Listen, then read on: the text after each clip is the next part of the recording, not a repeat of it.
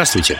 В эфире последний выпуск 2021 года э, петербургского подкаста «Комментатор», который делается теперь вместе с агентством Тардиграда. И с вами, как обычно, журналисты Михаил Шевчук. Приветствую. И Сергей Ковальченко. Да, ну, вы не пугайтесь, да, последний выпуск именно в этом году. Мы тоже уйдем, как всегда, на новогодние каникулы. Ну и э, под занавес года вместе с Владимиром Путиным мы, наверное, подведем его итоги, потому что только что состоялась его э, пресс-конференция большая, традиционная. На этот раз она была назначена вот буквально вот за неделю да, до конца года года, то есть это действительно подведение итогов, так как его видит Кремль, э, так как его должны видеть, видимо, журналисты. Ну, очередная пресс-конференция, наверное, уже далеко для нас там не сенсация, да? Ты отметил какие-нибудь отличия в ней, что изменилось? То есть, ну, такое ритуальное достаточно действие, но все-таки что-то меняется. Ну, э, значит, э, если брать какие-то вещи, которые можно выделить в этом году, ну, во-первых, она состоялась очно, потому что там были всякие разные разговоры о том, что, возможно, эта пресс-конференция будет как в традиционном для Владимира Путина режиме э, видеоконференции. Вот. Э, и люди сдавали три ПЦР-теста перед тем, как попасть на это мероприятие там довольно тщательно всех отбирали, как бы, да, ну вот, например, там корреспонденты «Новой газеты» не попали на эту пресс-конференцию. А нечего да. Нобелевской премии получать, вот что я скажу. Да, ну все таки корреспондент «Эхо Москвы» задал вопрос от «Новой газеты», молодец. Вот. Но а, второе – это, конечно, то, что расстояние от журналистов до Владимира Путина было примерно метров двадцать, ну вот, судя по тем планам, которые показывали, то есть они сидели от него очень далеко. А еще говорят, их ионами серебра как-то опрыскивали. Ну, возможно. Облучали. Ну, потому что как бы серебро же считается столовое, да, почему вот все разговоры про столовое серебро, потому что, видимо, они пытались обеззараживать этот зал, и пространство между Владимиром Путиным, да, говорят, что вот чистая зона там какая-то существует у него. А, и еще один момент, то, что э, Владимир Путин периодически довольно сильно подкашливал ну, вот слушай, у него, по-моему, классика такая. Нет, э, я просто посмотрел как бы всю пресс-конференцию, и у него были такие, ну, приступами иногда во время того, когда он говорил. Вот, э, и, ну, не знаю, не производит впечатление сильно здорового человека, если честно. Ну, странно, потому что сам-то Владимир вот. Путин в конце сказал, что спортом занимается, форму поддерживает. Э, выбор журналистов, да, ты уже начал эту тему. Э, новая газета не аккредитована, но многие были аккредитованы, но не получили все равно микрофон. Мне бросилось в глаза, что не получили на этот раз слово крупные центральные издания. Вот РБК, Коммерсант, Ведомости, все они как-то вот остались за кадром. Э, да, новая газета не получила. Аккредитованы были несколько СМИ иноагентов, э, но слово они тоже не получили. Да? Хотя Дмитрий Песков вроде как намекал на то, что вот какому-то иноагенту будет предоставлено слово, но этого не случилось.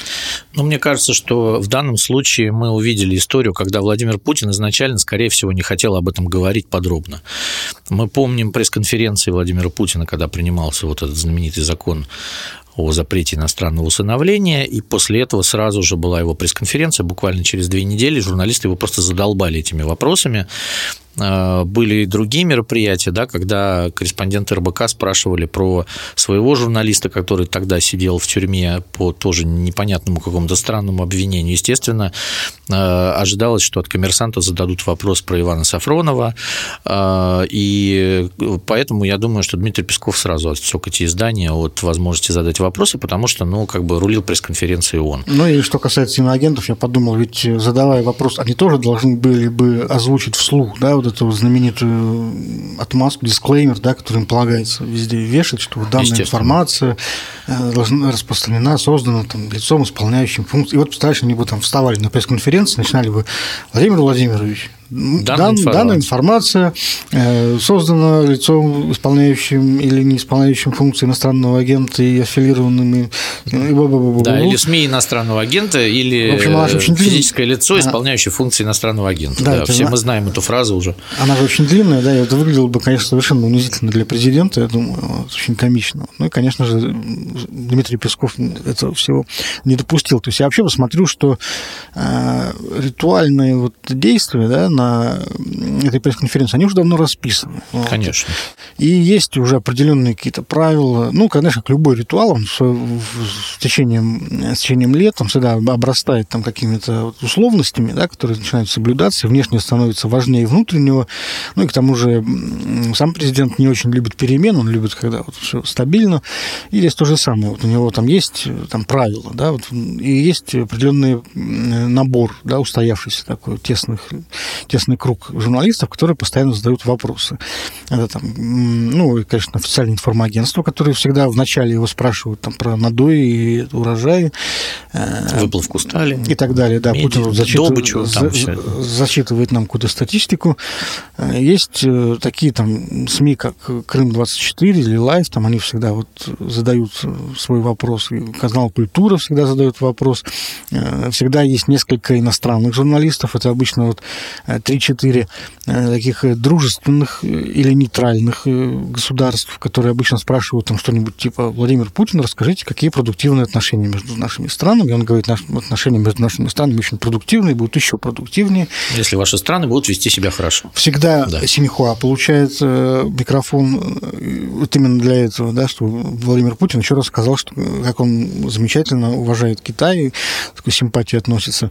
Потом всегда есть вот в качестве мальчиков для битья вот два вопроса. Это вот один из какого-нибудь американского журналиста э, и один, допустим, от BBC, вот от русской службы BBC. Это вот такая тоже демонстративная история еще Москвы. Обычно к этому пристегивается, тоже такая демонстративная история, то есть вот эти люди, они должны задавать вот так называемые острые вопросы, да, какие-то политические, для того, чтобы все видели, да, что э, вот эти вот острые вопросы волнуют только вот какую-то совершенно замшелую там оппозицию либеральную и иностранных агентов, вот больше никого они не волнуют. Вот они такую роль там играют. Тоже сами, может быть, этого не понимая, может быть, понимая, я не знаю. Вот. Ну, э, да. Как-то так, да, и какой-то обязательно должен быть там, человек из национальных республик, вот, Татарстан или Башкирия, в этом году вот была Башкирия очень представлена. Вот, то есть, в общем-то, все так э, сценарно по накатанной идет. Вот. Владимира Путина, в общем, нет никаких даже сейчас э, поводов, даже вариантов, чтобы наткнуться на какой-то невероятно там, неожиданный вопрос внезапный. В общем, я обратил внимание, что довольно беззлобно все было. Никто не жаловался ни на кого особенно. Ничего такого, никаких острых вопросов.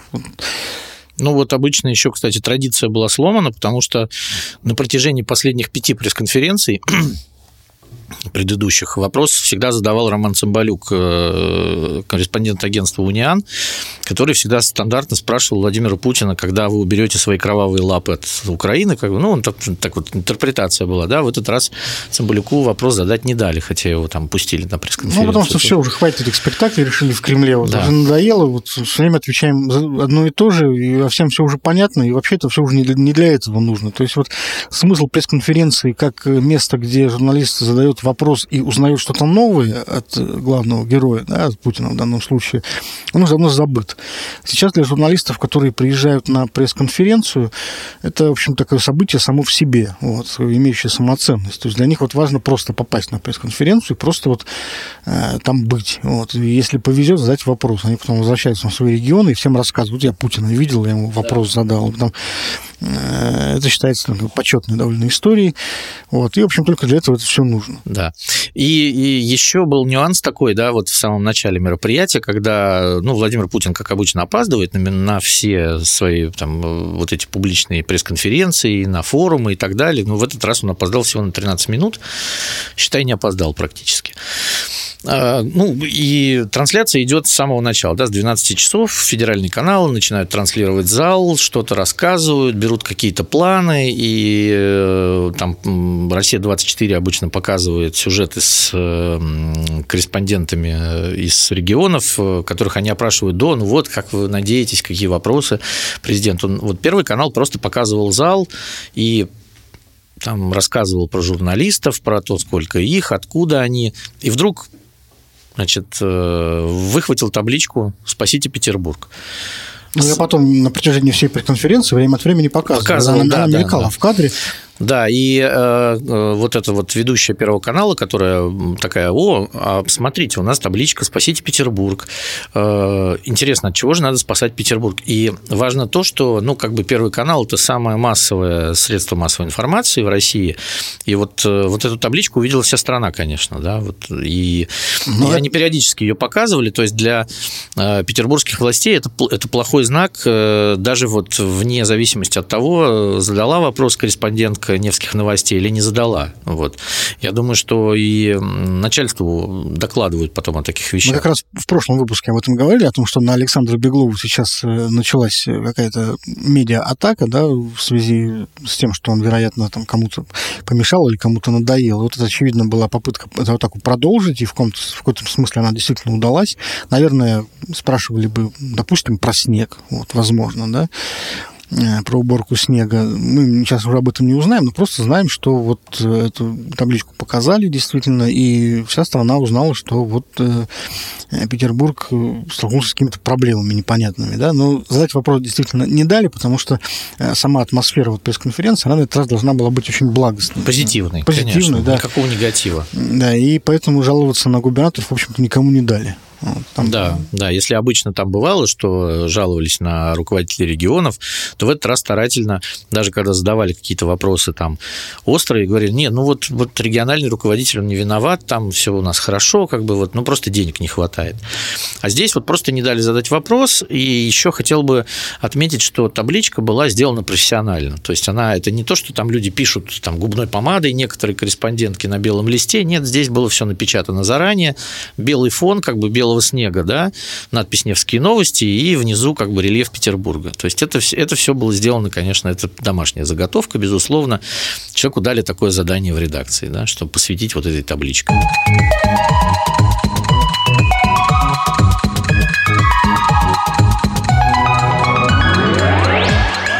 Давай пойдем, пожалуй, по повестке непосредственно. Главный блок вопросов, самый большой, наверное, был связан все-таки с ковидом, потому что вот э, для Кремля и для большинства, наверное, журналистов тоже э, именно вакцинация и коронавирус, пандемия – это главная тема вот уходящего года. Э, Конечно, Владимира Путина про это спрашивали, как вот Россия будет переживать эту экономику и так далее. Ну, он, конечно, всех успокоил, сказал, что наша экономика и упала меньше других, и восстановилась быстрее. Ну, это, ну, видимо, с не очень большой высоты просто падать пришлось, поэтому вот так. И, но главной мыслью, которую вот он пытался продемонстрировать в связи с этим, это, видимо, свое собственное положение да, в условиях пандемии. То есть он неоднократно подчеркивал, что проводит совещания постоянно личные, и просто-напросто вот там люди сидят от него в трех метрах, это не доставляет ему никаких неудобств, никакого, вот, совершенно они общаются там. Вот, и он вот очень на этом как-то настаивал, что вот они общаются постоянно, три метра вот эти вот. Для него было это почему-то очень важно, видимо, продемонстрировать, что он находится в контакте с людьми. Ну да, э, просто э, это было продемонстрировано несколько раз, и причем вот э, за время пресс-конференции он периодически вот на этом делал акцент сам, да, что я все время встречаюсь с людьми, я не, ну как бы вот такой месседж, что я не нахожусь ни в какой изоляции, я не в бункере, как, как об этом говорят, да, никаких вот этих вот нет, я держу руку на пульсе, там я подписываю документы, знаю, что я подписываю, и, и в конце пресс-конференции опять я встречаюсь с лю- с людьми, я, я все время в контакте, я руковожу государством. То есть вот это все пошло, мне кажется, от того, что в последнее время и в элите, и в стране как бы есть такое, э, есть такие слухи о том, что Владимир Путин находится в бункере, что он изолирован, что там есть какое-то стерильное место, куда мож, могут люди попасть только после двухнедельного карантина, и это как бы процесс управления государством сильно усложняет, потому что Владимир Путин не активный пользователь интернета, вообще, в отличие от своего предшественника, и там все делается через бумажки, а это опять же сложно, потому что немногие люди могут к нему попасть. Вот. И, и вот, мне кажется, была задача, прежде всего, конечно, не для народа, а для элиты, потому что это были намеки такие. То есть не было прямо сказано, я не сижу в бункере, я руковожу страной. А вот, вот это было в качестве намеков все, да? Ну, естественно. Вот, да. И чтобы всем показать, и региональным элитам, в частности, да, что вот эти вот корреспонденты приедут и скажут, нет, вот президент сказал, что вот он, нет, он сам руководит. Никакие не его там эти группы влияния, не э, вот ближайшее окружение, э, не надо никаких раздраев, в общем. То есть вот опять же, не дать задать вопрос про этот Петербург, это значит там э, дать одной группе влияния как бы озвучить свои вот эти вот условия, да, не дали. Вот, не будем, как бы, да. Вот поэтому вот, вот на это намеки делались очень сильно. Зато был сделан еще один очень такой не намек, а я бы сказал наброс, да, от Александра Гамова, тоже постоянного регулярного участника пресс-конференции. Э, он задал Владимиру Путину вопрос о том, может ли быть в России введена уголовная ответственность за отказ от вакцинации. Причем он так немножечко надавил при этом, э, давая Путину подачу такую вот. Но Путин ее отбил с легкостью, он очередной раз сказал, что нет, никаких э, репрессий быть здесь не должно, мы должны относиться с уважением к людям э, и пропагандировать вакцинацию, конечно, агитировать за нее, но ни в коем случае не принуждать. Но, видимо, это связано все-таки с тем, что где-то вот подсознательно Путин тоже довольно скептически к этому всему относится. Вот, потому что вот мы помним, как долго он вообще не решался привиться сам. А мы не знаем, привился он или нет до сих пор. Он не сделал этого публично. А зная то, как Владимир Путин периодически врет, да, и доверять его словам, ну, я не знаю, точно не склонен, как бы, я не могу точно сказать, привился он или нет. Ну, давай все-таки Он говорит, что он Давай привился. исходить из этого, вот, потому что, ну, сказать, доказательств обратного у нас нет, допустим, допустим, он привился. Допустим. Вот, но очень долго этого не делал. Вот, и как-то вот он э, очень мягко относится к этим, э, к истории с э, ковидными ограничениями, постоянно предлагает подчиненным не зверствовать, не лютовать. Э, по его инициативе был отменен один из двух законопроектов антиковидных, да, касающихся режима QR-кодов. Мы говорили об этом. Э, то, что касалось введения QR-кодов на транспорте. Путин сказал, что вот не надо под Новый год такие подарки людям делать, и вот его сняли с рассмотрения э, немедленно. Хотя, людям это значит нашему электорату. Хотя вот обрати внимание, что, собственно, про режим QR-кодов его никто не спросил. Не Нет, было такого не вопроса. Было, Вопрос почему? Тоже, тоже из соображений благостности вот всеобщей. Да? Ну, скорее всего, было, был такой намек, что вот не надо обострять, да, потому что люди и так еще не отошли, а люди действительно не отошли от этого. Я просто сужу по обратной связи, да, кое-какой, да, там, он, там все еще бурлит и бушует. Ну, то есть, вот э, смотри, если мы просто будем рассматривать эту пресс-конференцию, ее сценарий, как э, такой набор ценностей, которые Кремль считает актуальным в данный момент, и о которых он предлагает всем э, рассуждать, и, в свою очередь, отвергая там какие-то другие моменты, то вот это вот яркое проявление да, этого механизма. А, то есть QR-код э, не входит в режим актуальный для Кремля сейчас. Это то, о чем людям предлагается не говорить, не думать об этом. Ну да, да. Вот. То есть мы э, вам показываем, о чем мы говорим, и о чем вот не надо говорить. Да, и вот QR-коды к этому относятся. Это вот э, такая немножечко табуированная сейчас тема. Там потом посмотрим в следующем году, как пойдет. Вот там, может, и не будет никаких QR-кодов. А, но вот говорить об этом не надо. Это надоедает президенту, это его раздражает, это ему не нравится, поэтому не надо. Ну, это, кстати, было озвучено на Совете по правам человека, когда он сказал Сакурову, что о некоторых вещах публично говорить не надо. Вот оно, и вот мы увидели, что есть вещи, о которых публично говорить не надо.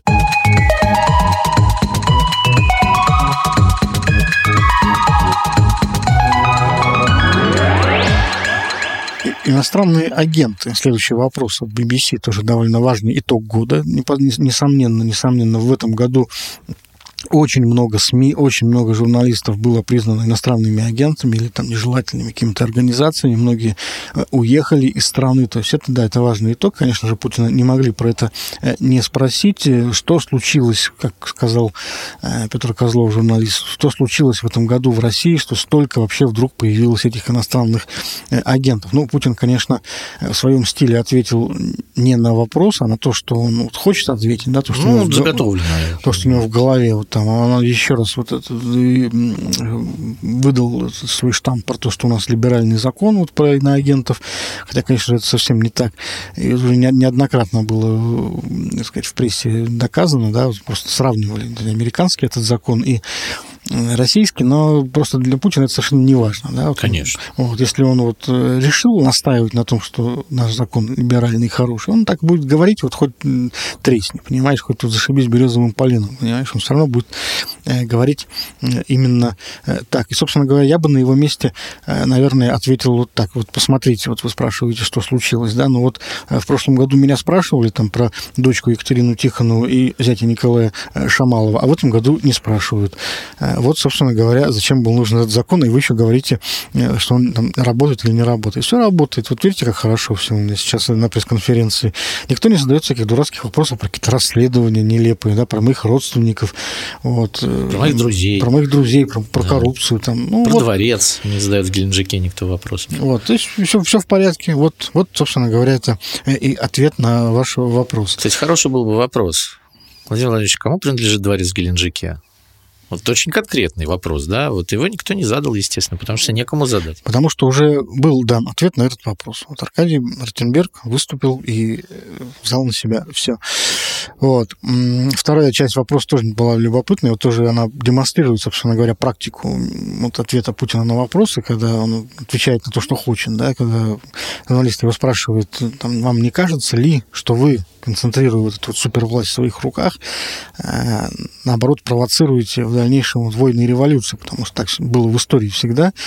Э, когда власть концентрировалась в одних руках при отсутствии реальной оппозиции и была в состоянии острого противостояния с Западом, всегда это вот именно так и заканчивалось, да, катастрофами. И Путин значит, вот говорит, а вы знаете, Россию нельзя победить, ее можно только развалить изнутри. Вот как и два раза было сделано вот, в 90 году, да. в 91 году и вот в царские времена. Да, во время Первой мировой войны. И все, понимаешь, на этом он ответ заканчивает, и как бы зритель остается в недоумении. То есть это вот как понимать? Ну, это стандарт стандартный вопрос, стандартный ответ Никиты Михалкова в Бесогон ТВ. Вот, вот ровно такой вопрос и дает э, Никита Михалков и Царьград. А, Причем, э, как бы эти люди, вот они считают, а, там есть такая концепция, что э, Россию развалили германские шпионы, вот. Россия была сильной, она могла существовать и дальше, и она была прекрасной, эта Россия. Она была прекрасной. То есть вот у Никиты Михалкова в фильме э, «Сибирский цирюльник» есть эпизод, да, когда там ловят одного из смутьянов, и восторженный кадет его спрашивает, зачем, да, то есть вот он не понимает, зачем. То, то есть они живут как сферические кони в вакууме все. Ну и Владимир Путин также предпочитает жить. Ну, Вальса Шуберта и хруст французской И хруст французской булки, совершенно верно. Больше и, и вдруг вот, вот это врывается, вот эта какофония германских шпионов, которые все портят и разваливают Россию изнутри. Ну, вот, понимаешь, мне, мне просто этот ответ показался какой-то инструкцией, советом да, для иностранцев. Мол, ребята, вы этот учтите, что вы победить тут не сможете, вы изнутри давайте работайте, вот, разваливайте. Два раза уже получилось, э, работайте дальше, может, третий раз получится. То есть вот как-то выглядело это вот именно так. Да, ну и так, мне кажется, странновато для президента. Развеивает миф о том, что президент хорошо знает историю. То есть вот сейчас прям вот он изучает книги, там что-то еще. Совершенно нехорошо знает историю. И вот э, итог э, истории с Навальным тоже был подведен. Тоже меня немножечко это удивило, да, то есть э, кажется, что это было уже давно, но это было в этом году, э, зимой 21 года, в феврале. Э, Алексей Навальный получил свой приговор, и вот вроде бы ситуация, да, ну, политически очень значимая. То есть главный оппозиционер страны получает срок, сидит в колонии, э, постоянно там на что-то жалуется.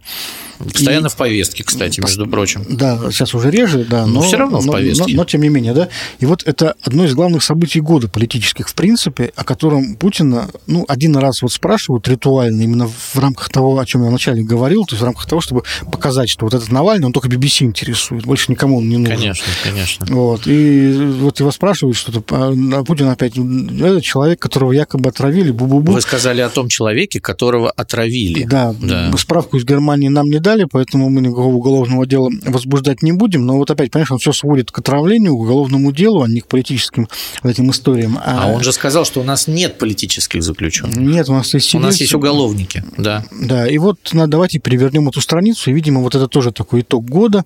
Э, Путин предлагает перевернуть страницу, закрыть эту книгу, все, вот никакого Навального больше нет, нет человека, нет проблемы, все. Вопрос закрыт. Помнишь пресс-конференцию Александра Лукашенко и вопрос Маргариты Симонян. Год назад, да-да-да.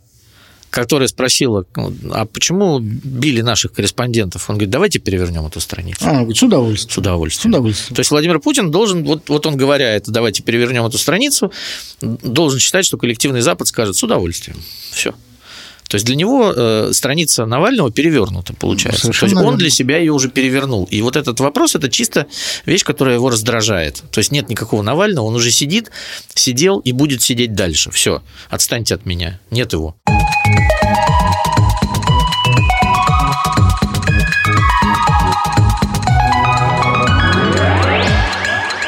Еще одна страница, которую Путин хотел бы перевернуть, явно это тоже вопрос э, актуальный э, в последние месяцы, вопрос о пытках э, в местах лишения свободы в Петербурге, в России, в России. И здесь вопрос задавала Ксения Собчак, кстати, тоже, тоже один из постоянных участников пресс-конференции, человек ну, Владимира Путина не чужой лично, видимо, там был расчет на то, что вот из-за этой, из этого знакомства вопрос будет не проигнорирован, и он был хорошо, кстати, подготовлен, там звучали конкретные фамилии, звучали конкретные предложения, то есть, в общем-то, для Путина было сделано все, да, вот, когда он обычно говорит, типа, а вот там, что вы критикуете, предлагаете, там, э, что вы какие-то общие вещи говорите, назовите там, фамилии и факты. Вот она ему принесла факты с фамилиями, принесла конкретные предложения. И, наверное, рассчитывала, что Владимир Путин сейчас что-то такое вот скажет. Может быть, расскажет о грядущей реформе э, службы исполнения наказаний, вообще о своем отношении к этому вопросу. Но он вообще не откликнулся на это. Никак. Вот, не возникло никакой обратной связи. Вот, он так как-то отмахнулся довольно вяло сказал, что ну, я не очень понимаю, о, о чем вы говорите. Вот мы тут ну, новый изолятор кресты построили э, только что. При моей поддержке. Да, в Ленинградской области. Условия содержания как, улучшаются. Как, как да. он сказал, но при этом не, в Ленинградской, конечно, области, в Колпино построен. Все, все-таки еще немножечко Петербург. То есть Путин уже забывает географию родного города э, явно. Э, то есть, как бы, ну, о каких нарушениях прав арестантов вы можете говорить, когда вот мы им новую тюрьму построили? А что еще вообще? Пытки, какие пытки, все это? О чем, о чем вы? Мне кажется, что Владимир Путин в данном случае э, немножко не в повестке, потому что история с пытками это вот э, история, которая осенью очень сильно всколыхнула не только общественность здесь, но и на Западе, потому что это все вылилось из Франции, и это было и в европейских газетах, это обсуждали в европейских СМИ, и в американских тоже, да, то есть вот, ну, грубо говоря, когда тебе рассказывают, что людям засовывают в задницу черенок от швабры, и когда тебе показывают, это, ну, как бы лучше один раз увидеть, чем сто раз услышать. И вот мир это увидел. И э, я думаю, что как бы там та же Собчак, ну, она там девушка не глупая, э, полагала, наверное, что для Владимира Путина будет важно отмежеваться от этого хозяйства, да, и сказать, что мы как бы, ну, мы не за это я, я не за то, чтобы там швабры заталкивали кому-то. Вот, я там цивилизованный европеец, а в, вместо этого она получила ответ о том, что, ну, давайте посмотрим, а как в тюрьмах Америки и Европы тоже такое происходит. То есть, вот там опять негров линчуют. Ну, и... там все, все переводится в политическую плоскость. Да, все переводится в политическую плоскость, и она ему там еще намекнула, что вот, может быть, вы подписали не глядя указ о, назнач... о присвоении звания генерала вот этому руководителю Иркутского ФСИН, а он, там, по нашим данным, принимал участие в пытках лично. На что Путин сказал, нет, я знаю, что я подписываю, как бы, да, отстаньте от меня. То есть, э, получается, что вот, ну, месседж э, местным силовикам был, как пытали, пытаем и будем пытать, э, если это будет нужно, и вам ничего за это не будет звание присвоено, приколочено к плечам генеральские звезды. Все. Да, ну, система в целом не хочет меняться, она там готова, может быть, возбудить какое-то уголовное дело в случае э, там, особенно какого-то яркого там, нарушения, да, особо резонансного, вот, но не более того. То есть интересно, что именно это силовое ведомство при Путине вообще никогда не реформировалось. То есть реформировалась полиция, прокуратура, суды, Следственный комитет появлялся. Но вот в, на ФСИН Путин не смотрел никогда вообще. Вот, и никогда не уделял этому внимания. Насколько я помню, там из его высказываний, там были какие-то э, да, на эту тему слова сказаны когда-то, из которых следовало, что он, в общем, вообще никогда этим не интересовался, никогда не посещал никаких там, исправительных учреждений, он вообще не знает, как там это устроено. И, видимо, и не хочет знать. Ну, не хочет знать просто. Ну, вот это, знаешь, такой, не хочет. такой мир, вот, в который ему не, не, ну, не хочется соваться вообще. Да? Это такой потусторонний немножечко мир. Вот человек, который садится в тюрьму в России, он как бы э, вычеркивается из общества, попадает в какой-то ад такой, ну, вот я имею, Локальный. я имею в виду, даже сейчас не буквально, да, в мифологическом смысле такой немножечко ад, то есть место, где э, управляют не люди, а совсем другие сущности, да, и они делают это по своим правилам, по своим законам, и соваться туда не, не надо, просто потому что тебе же будет хуже, тебя же эти демоны, в общем-то, с собой как-нибудь утащат. Вот. И вот это такое э, отношение такое странноватое, то есть мы как бы сочувствуем все этим сидельцам, жалеем их, э, но при этом ничего, в общем-то, не делаем публично, да, массово как-то, чтобы изменить ситуацию, потому что понимаем, что соглашаемся с этим, да, что там просто другой мир. Вот если человек туда ушел, там, ну, можем ему только пожалеть, там, платочком помахать, пирожок дать, вот, но, в общем, сам себе, в общем, теперь он э, злобный Буратино и должен выживать сам как может. Вот как вот такое отношение. Я думаю, что там чуть сложнее все это, потому что вот э, в любимые времена, когда французские булки хрустели по-особенному э, при царском-то режиме, там, в общем, э, не было таких пыточных условий содержания в самом конце. То есть э, людей, ну, как бы тебя сажали, но не унижали человеческое достоинство. Там было, были разные там каторги и все такое. Но э, я не помню, чтобы э, французский батон кому-то засаживали в задницу, грубо говоря, да, для того, чтобы он признал какое-то обвинение.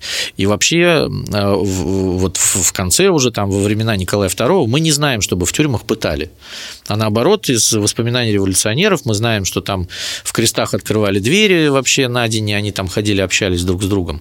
Я думаю, что вот э, в голове Владимира Путина все-таки Ах так, вот ходили там, разговаривали и думали, как Россию разваливать. А, а здесь мы сейчас построили такой прекрасный ГУЛАГ. И они тут не смогут вздохнуть даже свободно в этих тюрьмах. Навальный пишет о том, что когда он сейчас учится в ПТУ на швее, рядом сидит сотрудник ФСИН и все время снимает его. Вот он заходит в туалет, его все время снимают. То есть э, там нет никакой свободы внутри даже этой тюрьмы для человека.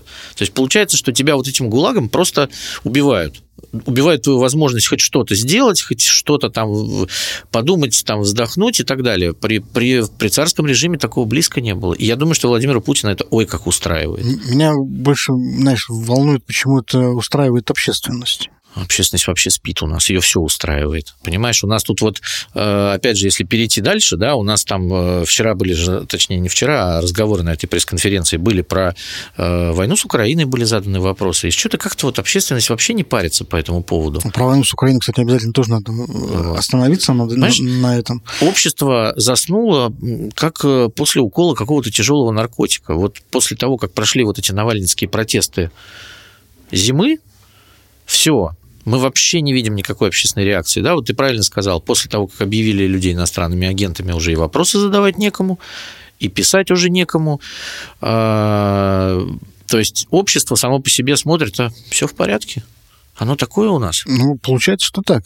Оно ну. только возбудилось очень QR-кодами. Вот тут прямо выстрел был, да, нашу свободу ограничивают, и подписи собирались, и Владимир Путин лично, значит, там к Володину вот эти вот 500 миллионов тысяч э, обращений, и Путин лично запрещает принимать этот закон, вот общество возбуждается по этим мотивам. И мне кажется, что это показатель того, что общество больное, и э, называть это обществом вообще нельзя, оно отсутствует, потому что человека будут пытать, убивать, сажать не, незаслуженно, как этого несчастного ректора Шанинки мучают сейчас, да, Путин же сказал, что нет никакого необходимости держать в тюрьме человека после трех инфарктов, да, там, который уже ходить не может сам, но его все равно держат в тюрьме, да. Ну, пере... замечено на пресс-конференции, его и об этом тоже и об этом не никто спросил. не спросил, да, понимаешь, вот если, можем ли мы говорить с тобой о том, что у нас есть какое-то общество, мне кажется, что его просто нет. У нас есть глубинный народ, как Владислав Юрьевич нам написал. Вот, это, а общества нет. А глубинный народ есть. Вот. А общество, оно вот... Э,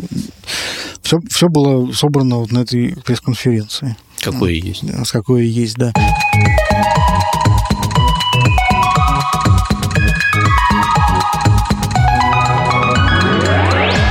Украины ты э, затронул тему, хотя Владимир Путин э, неоднократно уже на этот вопрос отвечал, в общем-то ничего нового, да, и накануне на заседании коллеги Минобороны он практически дословно этот ответ весь повторил. Э, Все-таки этот ответ на вопрос британской корреспондентки телеканала Sky News, он был очень показательным, потому что Путин практически ну, разгневался, да, начал требовать каких-то немедленных гарантий, вот прям предоставить вот прям вот от тебя, вот ты вставай, от нее требовал вставай, гарантии, тетка, да. и давай да. мне прямо сейчас да. вот неси гарантии, да. вот, вот на стол сюда положи.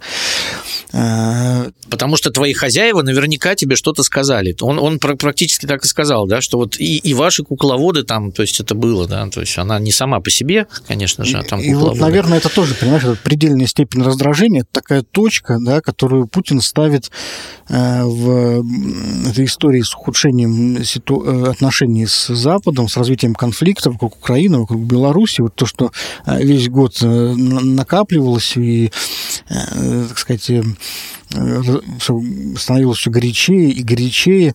И вот э, это тоже итог, который Владимир Путин подводит. Вот это, э, наверное, один из главных внешнеполитических, как минимум, итогов года. Э, Путин полностью порывает да, с Западом, он переходит на язык ругани, ультиматумов, он больше ничего не хочет, с ним невозможно разговаривать. Ну, с точки зрения Путина, это с Западом невозможно разговаривать, давай оговоримся. Ну, смыслом, что вот отношения порваны, Путин переходит вот на язык требований, и вот это, это, это итог года, это несомненно. И вот это вот очень сквозило в его ответах, что вы по нашим границам держите войска зачем-то, непонятно зачем. Вы что думаете, мы дураки? Нет, мы все понимаем. И поэтому мы выдвигаем свои требования убрать э, НАТО, э, чтобы оно никогда не было у наших границ.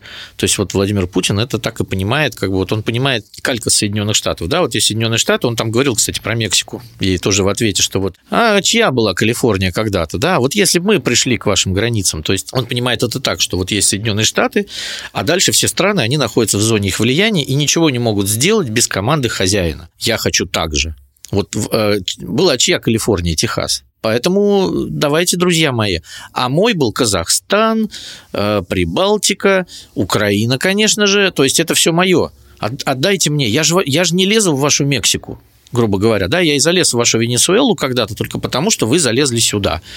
Поэтому нужно делить мир и опять вводить вот эту ялтинскую систему. Это мое, вы сюда не лезете, это ваше, я не лезу туда, грубо говоря. Я за океан к вам не полезу, я буду здесь. Вот удивительно, конечно, что он э, вслух вот рассуждает на таком профанном уровне, потому что, э, ну, мы знаем, конечно, что Путин увлекся историей, но, в принципе, когда человек выходит на сцену, ему все-таки нужно как-то наверное, немножечко больше прорабатывать эту материальную часть. Чем аудиокниги Владимира Мединского, то да, конечно. А, История, это, она чуть шире. Потому что зачем, например, там, рассказывать, во-первых, э, британской журналистке о там, Калифорнии и Техасе, да, то есть он, человек путает США и Великобританию или что.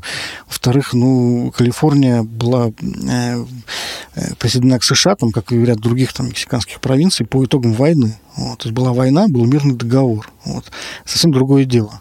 Мирный договор – это документ, который фиксирует такие территориальные приобретения, с которыми соглашается проигравшая сторона. И почему, не оспаривает, кстати. Да. Почему вот там уже. на Калининградскую область, знаете, кто не претендует и не претендовал? Потому что был мирный договор, по которому эта область все, перешла в Советский Союз. Все. А, и здесь то же самое, понимаешь? А в случае с Донбассом и с Крымом, например, никаких мирных договоров не было, никакой войны не было, никто не признавал, проигравшая сторона не признавала эти потери. Вот в чем большая разница. Вот Потому то, что не было войны. И то, что, да, и то, что Путин вот так все мешает в одну кучу, манипулирует этими там, историческими фактами, вот это просто поразительно. Но... А для него это не важно. Я думаю, да, для него это не важно, потому это не что важно. его аудитория, она примерно на таком уровне рассуждает. Да, Очень простом. Очень простой уровень. Есть они, которые действуют так же, а почему нам это нельзя? Мы тоже хотим так же. Мы великая страна, самая большая в мире, э, с ядерной триадой, как они любят это все повторять, да, и, и мы тоже так хотим. Ну, и некому объяснить, что это не так же что там было по-другому. Вот. Если ты действительно хочешь завоевать Донбасс, да, то и по, по образцу да, США, вот, который завоевывал Калифорнию, то, пожалуйста, вот, война, мирный договор, вперед, посмотрим, что из этого получится. Вот. Да, и закончилось все, что то, что Владимир Путин в сердцах сказал этой британской журналистке, когда она его спросила уже, э, как вы думаете, чего западные лидеры не понимают про Россию, вот, и там в конце ответа он сказал, идите вы со своими озабоченностями. То есть вот это уже просто такой крайней степень раздражения по-путински. Э, я вам уже все высказал, то есть мои предложения отправлены уже вам, их весь мир уже обсудил, как бы, да, вот и я не подвинусь. То есть вот мне кажется, это такая, э, такой ультиматум Западу скорее, да, что вот э, есть наши предложения, и мы не подвинемся. Знаешь, вот, по-моему... Вы обязаны их принять. Все. Приколочено.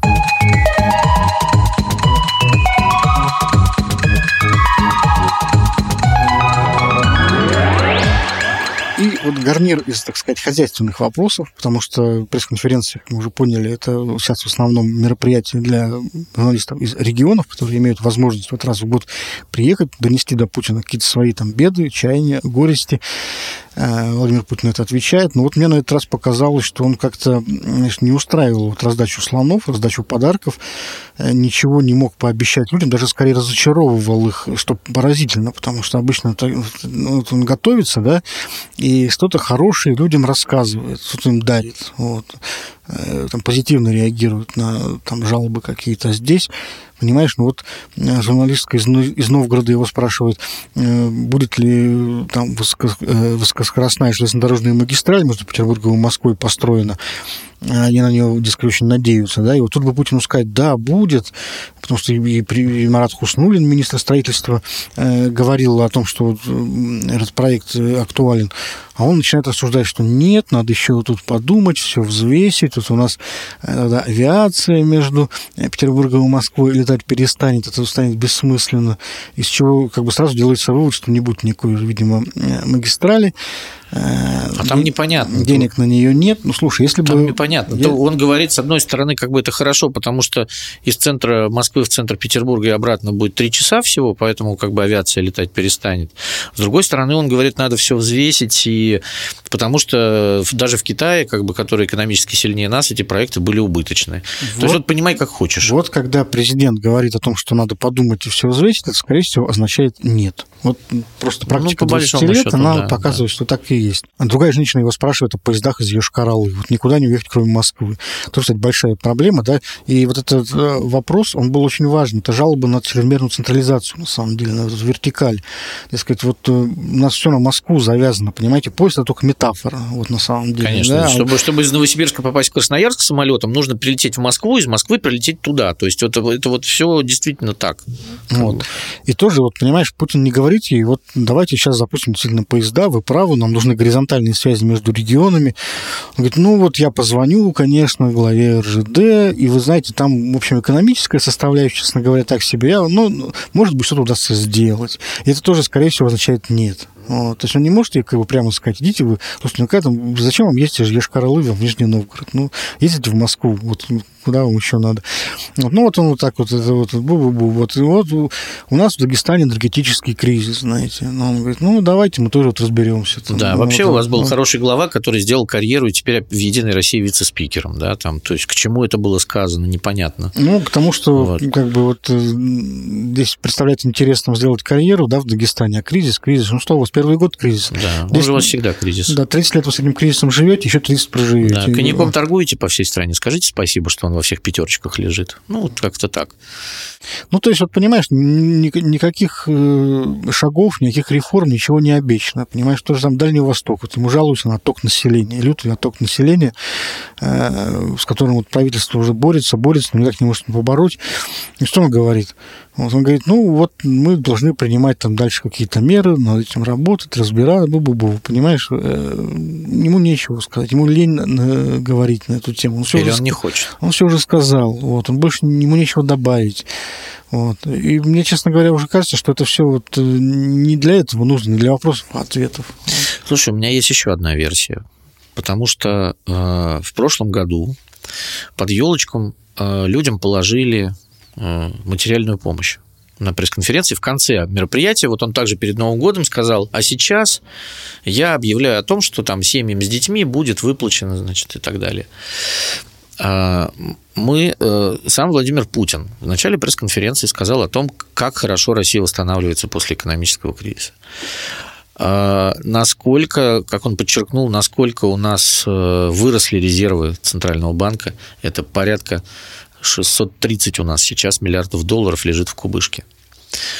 И ничего, действительно, там для, для вот таких трат и вот это вот высокоскоростная магистраль. И, может быть, кстати, люди ждали раздачи денег к Новому году. Я знаю такие чаяния, в интернете ходили такие слухи, что вот Путин объявит опять там о каких-то пособиях семьи с детьми.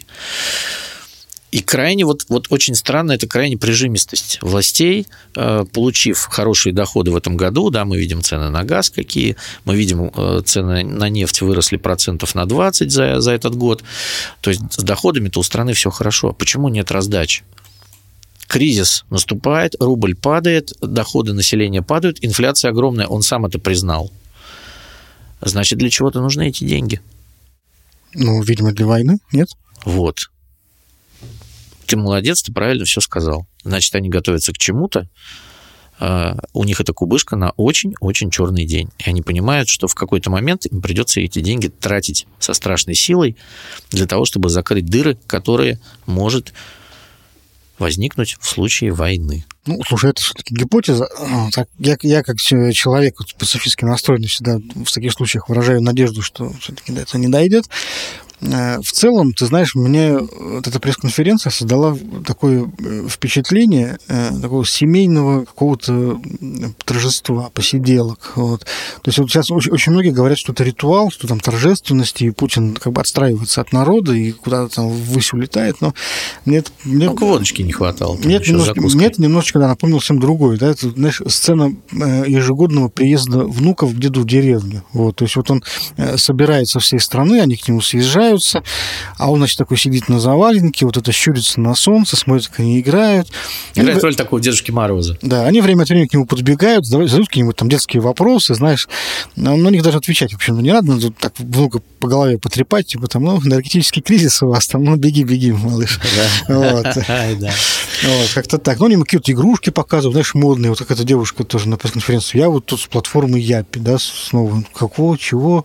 Вот. Ну, он довольно благословно к этому относится. Ну, игрушки какие-то вот у молодежи там надо же, чего только не придумают. Это да? была квота на блогеров. Там же Песков сказал специально, а вот у нас еще и блогеры присутствуют, поэтому давайте с блогеров спросим что-нибудь Владимир. Владимирович. Ну, вот. Вытащили эту девочку, Япи, все чудесно, вот, она и, прорекламировалась. И вот это, да, такой очередной внучок. Ну, некоторые внучки вот себя плохо вели в прошлом году, вот их не пускают больше э, с дедом поиграть. Ну, у него новые есть. Ну, в общем, вот такая вот э, семейная история, как бы, и э, все рады, понимаешь, вот внуки рады, дед рад. Ну, и, собственно, кто мы такие, чтобы вот лишать людей этой радости. Конечно, это идиллия замечательная, потому что ну, большинство зала просто с восторгом задают свои вопросы. Мы же видим, как это происходит. Да, все любят дедушку. Все любят дедушку, все любят Славу, который, который дедушка их осеняет, да, там он же, это вот, вот он имя Навального не говорит, да, а этот персонаж, которого говорят, что отравили, как бы, да, а у корреспондентов он у всех вот этих вот ласково спрашивает, как вас зовут-то, да, и он произносит имя, фамилию, и вот уже «Комсомольская правда» в регионе пишет, да, там,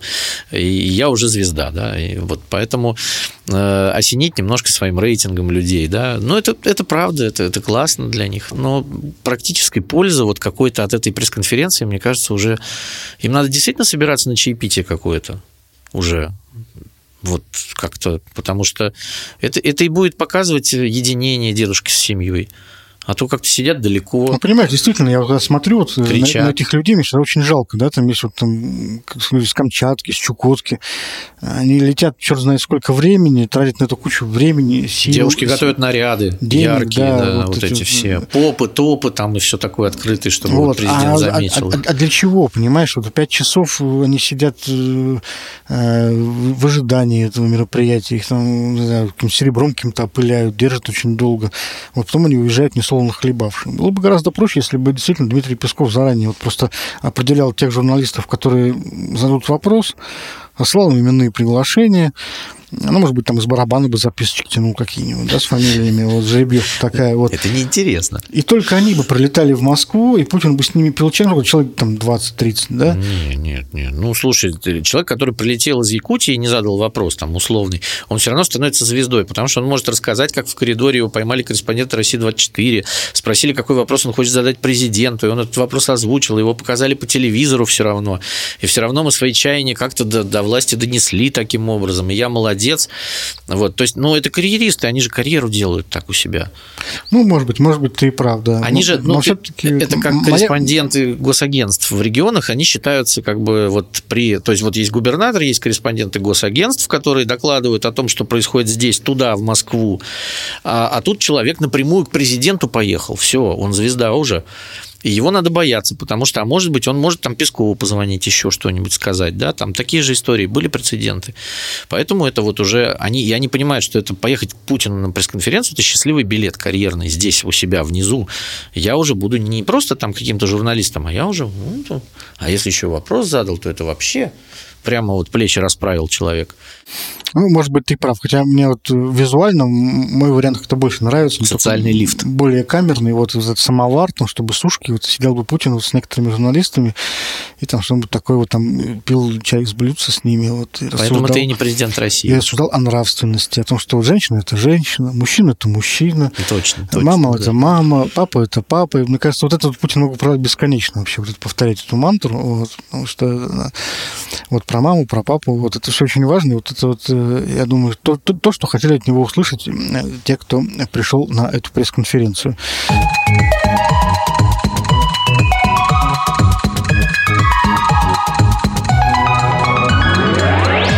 Давай-ка все-таки, слушай, да, под конец уже, наверное, отойдем немножечко от этой темы. Про а, Петербург поговорим. Немного бы, про наш да, родной, да. Немного мы поговорили уже про Петербург в связи с этими табличками. Но здесь у нас кадровые перестановки вот, случились под занавес года. Рокировка вице-губернаторов. Вот такой новогодний подарок от Александра Беглова. Ну, э, неожиданно. В начале недели предновогодней стало известно о том, что уходит, э, точнее, приходит Алексей Корабельников, э, руководитель комитета финансов, на, дол, на позицию вице-губернатора. И все это было очень странно выглядело, потому что на как, какого вице-губернатора было непонятно. Даже тогда, когда он приходил к депутатам на встрече, да, перед тем, как вице-губернатора назначают, он обычно проходит в законодательном ну, собрании подожди, процедуру утверждения. Ведь губернатор сначала же присылает представление в ЗАГС, где обычно указывается... Вице-губернатор был указан. То есть без... Вообще, да. И на сайте Смольного, и на сайте ЗАГСа, значит, утвердить Алексея Корабельникова в должности вице-губернатора.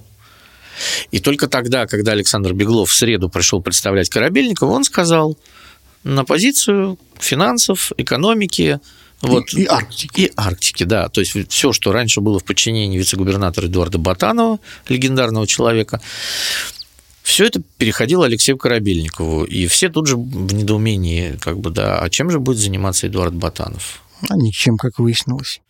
Да, на следующий день на заседании правительства Александр Беглов поблагодарил Батанова за работу, выдал ему почетную грамоту губернатора Петербурга и отправил его в Освояси. Ну, хорошо, что еще не в Арктику, да. Но Эдуарда Батанова мы все хорошо помним. Он был главой комитета финансов еще в кабинете Матвиенко Валентина Ивановна. То есть такой сторожил. Потом он уезжал из города после... Да, был вице-губернатором в Калининградской области, потом вот вернулся, потому что, в принципе, он всегда был неплохим финансистом и даже бы сказал, хорошим. О нем всегда были хорошие отзывы. И вот э, это, помнишь, была такая у Валентина Матвиенко одна из главных вот э, историй забойных, да, предвыборных еще, она удвоение бюджета. Да. Она вот поставила задачу, что вот бюджет Петербурга должен быть удвоен там, за, там, не помню, за сколько лет, там, за какое-то два или три года. Ну да, трехлетка, по-моему. И вот Эдуард Батанов, собственно говоря, был одним из людей, наряду с Михаилом Сиевским, которые это сделали. Вот. И при этом сделали это, в общем-то, особо без скандалов, э, такими совершенно рабочими какими-то механизмами. То есть, в общем, он зарекомендовал себя реально как профессионал. И был, в общем, довольно открыт при этом, всегда объяснял журналистам там, свои какие-то позиции, мнения и так далее. В общем, оставил после себя хорошее такое мнение. Вот сейчас он уходит. Ну, помнишь, его же сначала, когда притащили в Смольный обратно, ему не, не транспорт. поручили... Да, ему почему-то поручили транспорт, э, хотя он транспортом сроду не занимался. Да. Вот. Это было видно, что он был не в своей тарелке, это было не его совершенно. Да, и вот эту реформу транспортную пассажирскую в Петербурге, то он, собственно говоря, да, и немножечко торпедировал, да, затормозил, но потому что это совершенно был не его профиль. Да, и потом э, ему передали свойственные финансы, да, он три года при Беглове провел в э, вице-губернатором. Сначала э, там курировал экономику, потом финансы, то есть он сел на свое место и, в общем, продолжал, кстати, общаться с журналистами и перед версткой бюджета звал к себе в кабинет людей и объяснял, да, что у нас к чему. Ну, как это он делал при Валентине Матвиенко всегда, там свой кабинет заваленный газетами. То есть, в общем, это было неожиданно, понимаешь? При том, что э, что-то там, что-то там, видимо, случилось, потому что, например, вот Александр Жененков, бывший председатель комитета социального Смоленского, это один из главных комитетов по бюджетоемкости, он ушел в законодательное собрание депутатом. Но он успел. Да, он ушел, но до сих пор нет председателя комитета. Вот уже сентябрь, октябрь, ноябрь, декабрь прошел. Четыре месяца. Нет, не утвержден человек в должности главы комитета. Значит, комитет по культуре. Та же самая история. Константин Сухенко отправляется представителем губернатора в законодательное собрание. Месяц как? Председателя комитета нет. Значит, что там случилось, непонятно. Э, каким образом и почему Батанова вот так вот резко задвинули э, за Корабельникова, который, в общем, то есть там получилась рокировка. В свое время Полтавченко убрал Батанова и поставил на его место Корабельникова. Потом Беглов поставил Батанова над Корабельниковым, и они вроде бы как работали столько времени. И тут неожиданно его выбрасывают. Вот Алексея Корабельникова я тоже помню назначение. Он такой был молодой довольно персонаж. Депутаты при его утверждении задавали такие вопросы, а в чем, собственно говоря, дело, почему вот там такого молодого, неопытного человека ставят э, заведовать комитетом финансов. 26 там, лет ему было. Да. И там еще выяснилось, что у него не было там необходимого какого-то согласования. От Минфина, от да. Минфин. Минфин его не согласовал, потому что у него не было правильного профильного образования для этого. Вот, вот, вот. То есть такой персонаж довольно сомнительный. Но вот как-то он все-таки прижился, да, и и вроде как э, больших тоже проблем не доставлял, и скандалов не было. Ну да, хорошо, задачу он выполнял, но насколько он действительно более профессионален, и действительно, что происходит сейчас с кадрами в Смольном, непонятно. Ведь сейчас э, вот, комитет финансов, да, один из ключевых, становится вакантным. Да. И мы имеем все шансы, вот сейчас, смотри, новогодние каникулы, э, до весны, я думаю, у нас есть все шансы не увидеть там никого в этом кресле. Ну, скорее всего, сам Корабельников и будет пока почему, рулить. Как бы, понимаешь, этим. почему не могут быть заполнены вакансии? Мы привыкли к тому, что вакансии обычно заполняются довольно быстро, Э, благодаря принадлежности тех или иных людей к кланным группировкам. То есть, ну, кто-то, вот, понимаешь, э, всегда тащит там, за собой какую-то номенклатуру, да, от обойму, клиентелу, да, и расставляет на места. Э, то есть, зная уже, кто будет руководить комитетом, убирают предыдущего председателя. Сейчас не так. Сейчас убирают просто так, потому что, чтобы, чтобы убрать. Кто-то место займет, непонятно. Что это? Это какие-то группировки борются и не могут э, согласовать персонажи между собой? А вот похоже. Потому что, например, ну, тот же самый Эдуард Батанов – это человек обойма Валентина Матвиенко. То есть э, это там э, похоже, что вот в истории с конфликт, конфликта, видимо, какого-то внутреннего с Ковальчуками у Беглова у самого кадров нет. То есть у него нет кадровой скамейки, которую он может заполнить людьми Александра Беглова. Вот был у него э, вице-губернатор Бельский, которого он поставил, ну, говорят, вот всегда про Бельского говорили, что это ставленник Беглова, его там ученик и все такое, да, вот поставили его на законодательное собрание, он везде за собой его таскает теперь а других-то нет. Вот был Николай Бондаренко, тоже вот его персонаж, но его тоже пришлось э, вычеркнуть. Делегировать в ЗАГС собрание, и я думаю, что Бондаренко и сам рад был, потому что вот эта зима, она как бы опять 25, да. Вот Анатолий Павелий, да, тоже выходец из района э, курортного, а, ну, видимо, в курортном районе не хватает такого количества кадров, которые могут заполнить все собой. Вот. А сейчас, опять же, там Горосберком у нас верстается, и тики, которые выпали э, вследствие вот этих вот скандальных отставок, и опять люди из курортного района туда. Но это люди помельче, да, там их, понятно, не назначишь на какие-то высокие должности, потому что глава Комфина у нас утверждается Министерством финансов. То есть Минфин смотрит, подходит ли этот человек под вот эту позицию, грубо говоря, да, там э, образование, опыт, э, собеседование проходит он в Минфине. И как бы председатель комитета финансов, он же член коллегии Министерства финансов России, да, потому что, ну, там очень много федеральных денег, то есть все эти согласования идут. И, пардон, где ты возьмешь из рукава, вытащишь сразу такого человека?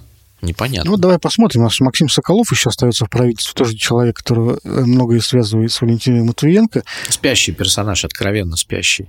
И никак себя ярко не проявивший вообще. То есть, либо понявший, что при Беглове этого делать не надо, что если ты высунешься, тебя подстригут. Ну, скорее всего, так и есть, да, потому что опыт Игоря Албина многому научил разных людей. Вот. Ну, давай посмотрим, если в следующем году вот у Максима Соколова начнутся проблемы, я думаю, что это нам очень о многом расскажет. Ну да, видишь, в Петербурге еще вот эти вот, э, вот эта вот избирательная кампания, которая прошла, то есть у нас получается, что система власти, она слегка разломана в городе, да, у нас сейчас разломан горосберком после этого, у нас э, разломан финансовый блок, у нас разломан социальный блок в Смольном, э, ну, там законодательное собрание существует сейчас в парадигме отдела Смольного по работе с парламентом, и вот, ну, как бы, то есть вот Александр Беглов за три года года создал вот такую вот систему разломанную ничем не связанную, не скрепленную, не э, работающую как-то криво-косо. Вот. И, э, конечно, там, ну, при Валентине Ивановне Матвиенко, да, не думаю, что была бы такая возможность, чтобы кто-то сидел с плакатом «Спасите Петербург» на этой пресс-конференции Владимира Путина. То есть, мне кажется, это вот такой итог вот этой вот э, работы с головы Александра Беглова, как он понимает себе власть, а он понимает себе, скорее всего, ее таким тоже царистским образом, что вот он великий, как бы, да, а все остальные должны там где-то, вот как э, последнее заседание ЗАГСа, внезапно входит Беглов, обсуждается важный вопрос там по э, значит, э, социальный законопроект, финансово емкий, выступает человек, докладывает, да, и тут же входит Беглов и вскакивает Бельский и говорит, коллеги, у, нас пришел Александр Беглов к нам, значит, и, и, то есть все должны вскочить и там, не знаю, пасть на колени целовать руку. То есть, и вот, вот, вот так не управляется уже ничего в 21 веке, к сожалению. И мне кажется, это тоже еще один итог года нашего, да, что вот мы все, все больше и больше видим, как в Петербурге система власти просто ломается. Ну что ж, вот, собственно говоря, на этом, наверное, итоги и стоит закончить подводить, потому что во всем вроде как сказали. Ну, и, соответственно, заканчиваем мы э, очередной наш выпуск. Желаем да, всем здоровья, счастья, благополучия и мирного неба над головой. Это, мне кажется, очень актуально будет да. в следующем году. Вступаем немножечко с пессимистическими настроениями в 2022 год, но все-таки будем э, верить в лучшее, надеяться на это. С Новым годом. Всем пока. Услышимся в следующем году. До свидания.